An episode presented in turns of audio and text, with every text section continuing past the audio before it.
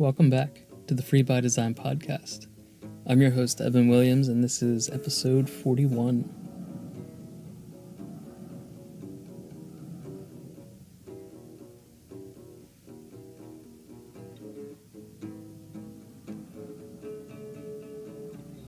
On today's episode, I'm going to talk about paring back paper. But before I get into that, I have a question. If you were on a boat and it had a hole in it and it was taking on water, would you first start frantically trying to bail out the water? Or would you try to plug the hole first?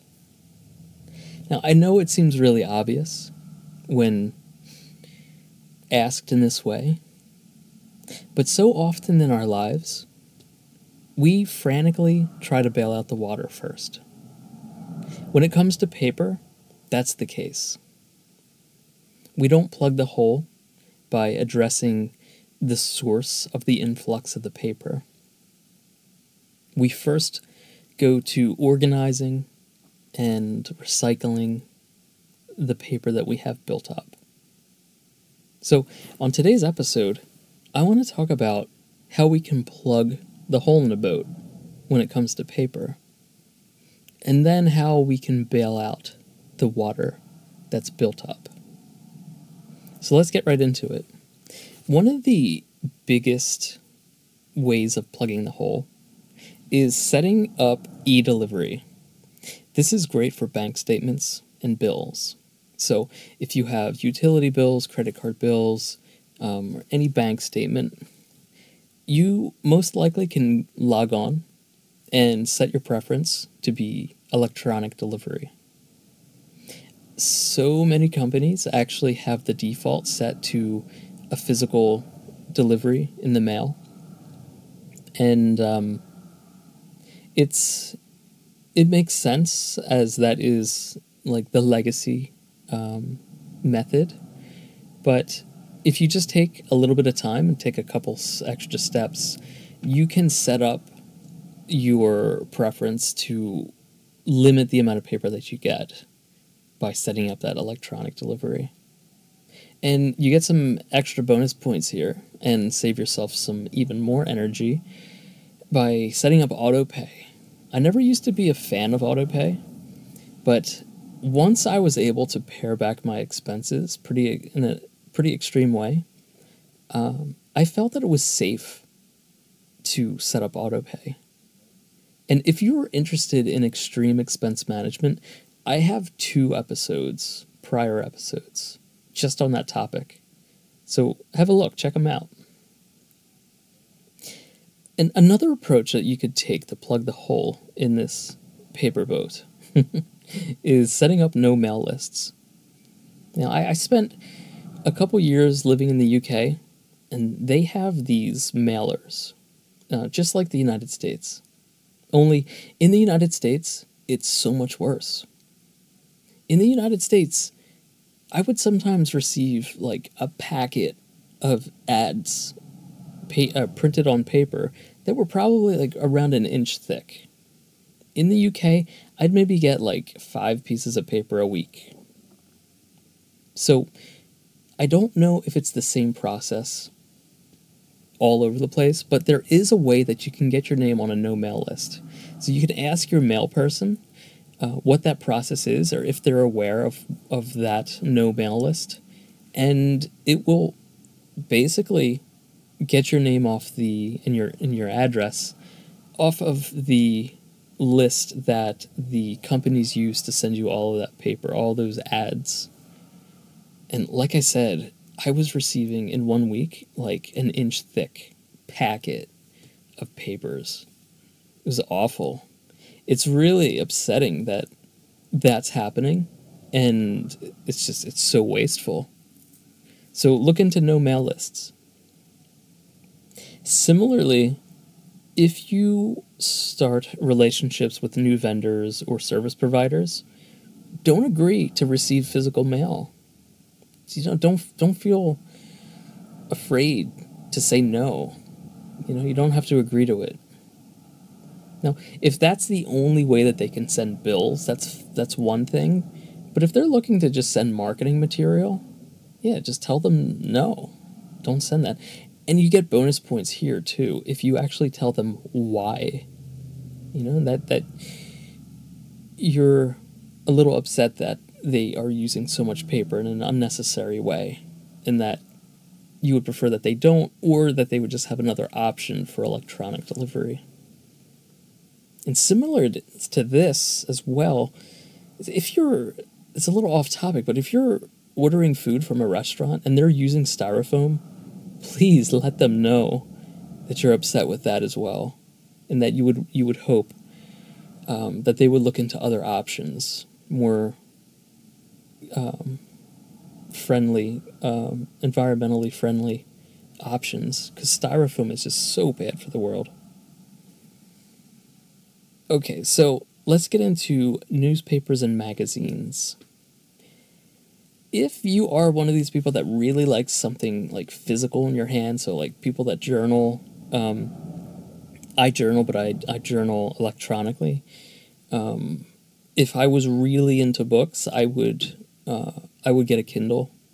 Um, what I do right now is I I just borrow books from either libraries or if I'm depending on where I am. Sometimes it's like a hostel that has uh, a bunch of books that you can you can borrow. But if you really do like having something physical, some people really like to have that when it comes to books and magazines and newspapers. Then then do that. You know, minimalism isn't about deprivation. It's uh, it's not supposed to be painful in any way. But if you're seeking out this podcast and you're already into minimalism, then maybe maybe you'd be able to actually find the newspaper or the magazine that you like the most and just go with that one and pare back all the others and cancel those subscriptions. And when you're done with it, just remember to not only recycle, but think to donate. Donate to your local library you'd be surprised that they they might have space for a whole bunch of newspapers and magazines. At least they could keep the newspaper until they would decide to recycle it if somebody in the community would really like to to read it themselves, especially with the magazines. And the last thing is just go digital. I've mentioned it already with the Kindle and with looking for newspapers and magazines uh, electronically but really, just go digital in every way. The electronic delivery, everything and anything you can think of, send it digital. And also, get a library card. It's, um, man, the idea of a library is just so, so innovative. Even now, it really stands the test of time. It's, uh, it's a wonderful resource. And if you're lucky enough um, to have a really good library, then you know what I'm talking about. The the one in Philadelphia, and Phil- Philadelphia is my hometown, but the one in Philadelphia, you could rent musical instruments there, and the books, the amount of books they have is just incredible. They have everything. I've never gone and not been able to find the book that I want. So get yourself a library card and use it. All right, so now we plug the hole as best we can. Let's start to bail out the water. Let's get rid of the excess stacks of paper. So it's time to just pull the band aid right off and do it. And this is the fun part. Make sure you have fun with it. We're going to go through the paperwork. We're going to do it systematically. This is what I did. I had two categories I had keep and discard the keep pile was so when I had just converted over to e-delivery, it it was the bills that hadn't been paid yet. It was the bills that I had received and not yet had that e-delivery process in place. So I had a like a backlog of bills. So that's I kept them. Because if I didn't, then I potentially would have missed a payment. But most of the other things I was able to throw away and recycle. So, this is the part where you're going to see improvements. You're going to see the stacks of paper disappear. And make sure you recycle them as best as you can. And it's going to be really encouraging this step because it's uh, it's positive reinforcement. You're going to see a lot of uh, progress here. And what you should be left with, and what I was left with, is a folder of paper that I needed to keep. And then after that process of uh, going to electronic delivery took effect, I was able to get that folder and not even have to use a folder anymore. Um, I paid those bills, and then electronic delivery took over, and I was able to throw out the old bills, recycle them, and I had I didn't have to use a folder anymore. And that's where I'm at right now. Whenever I get paper, it's odd. It's for some weird reason. For example, my health insurance just recently changed like a policy um, with prescription drugs. I don't even get prescription medication, but they sent it out to everyone, and it was like 20 pages of paper just to describe the one little change that they made for prescription medication. So that came to me, 20 pages, and it came and it went to everybody else that has that that insurance. It's shocking. And and they they already know that I want electronic delivery. But when it comes to that, that change, they needed to send it to me physically. And I don't know why. It's really upsetting. it's such a waste of paper. Um, but the point is, is that you it's going to be difficult to really pare back 100%. There's going to be these weird scenarios and cases where you're going to get mail. But just recycle it. It's likely not going to be necessary or important, and you can address it as it comes in. So, the next way of bailing out the water is with magazines and books and also newspapers. We've keep we've, we keep talking about recycling, and that's certainly very important when it comes to paper. Um, but just remember, and I had mentioned it just earlier, is to donate as well. You'd be so surprised at what your local library would be so happy to accept. So I just want to say that again. The last thing is the sentimental, the somewhat important, and the extremely important pieces of paperwork. So the sentimental, this one was hard. This one's always hard. This is things like photos or like love notes from high school or like the yearbook if you still have your yearbook from from high school or college or whatever. That's the sentimental stuff. That's that's tough. But I bit the bullet with this one. What I did is I took pictures of all of the physical pictures that I had and I put them in the cloud. I did the same thing for yearbooks. It was, you know, the the pages that my friends signed or the pages where there was pictures of me and my friends that I, I wanted to remember them. So I took pictures of those and I recycled everything else. It was difficult. But what I can tell you is when I actually had the physical book, and this was years ago when I pared this one back, probably 15 years ago, I was hardly ever going into the box that had that yearbook in it, that was underneath the, you know, the basement. It was in the basement, it was out of sight, out of mind. Now that it's in the cloud, I see it. I interact with those memories and those pictures so much more now. It, I have it in Google Cloud, and every once in a while it'll come up as X years ago today, you know, this happened. It was a picture that I took, so it's not like when it actually happened, um, when that memory was, was being made. But the point is, is I see it more regularly now now that it's digitized.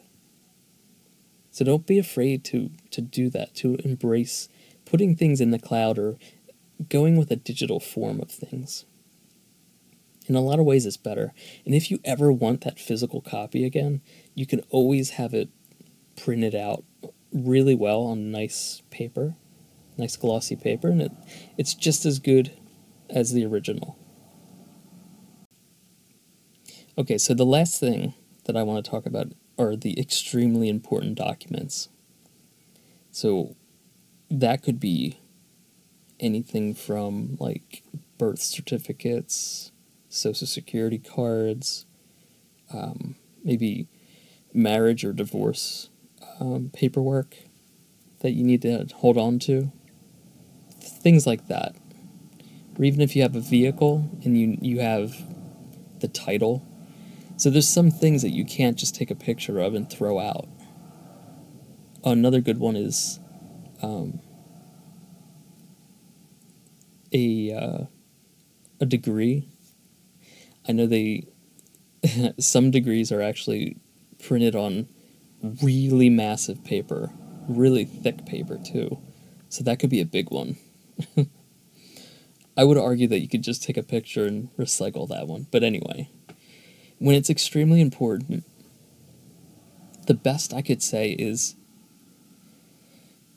all of that most likely for the for the under like a normal circumstance, you could probably fit all of that into one folder.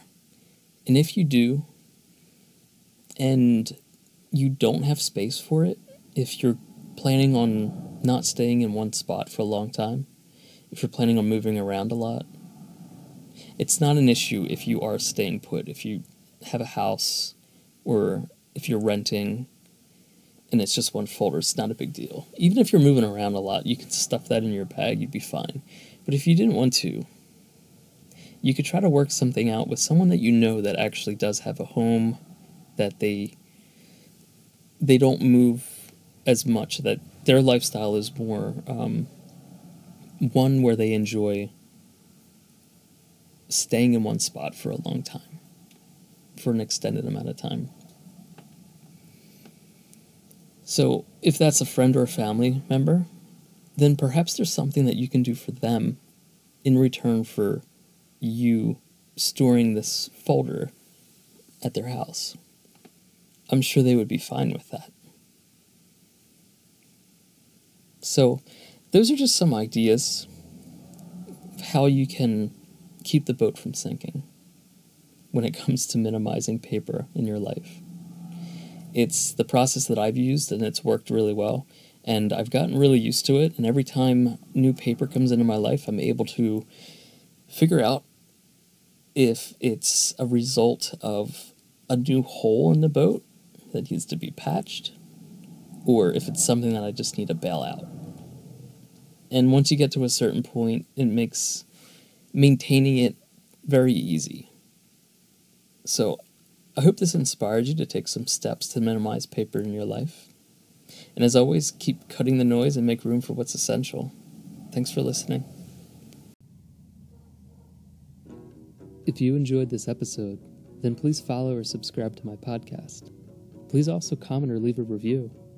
You can also follow me on Instagram under Free by Design channel.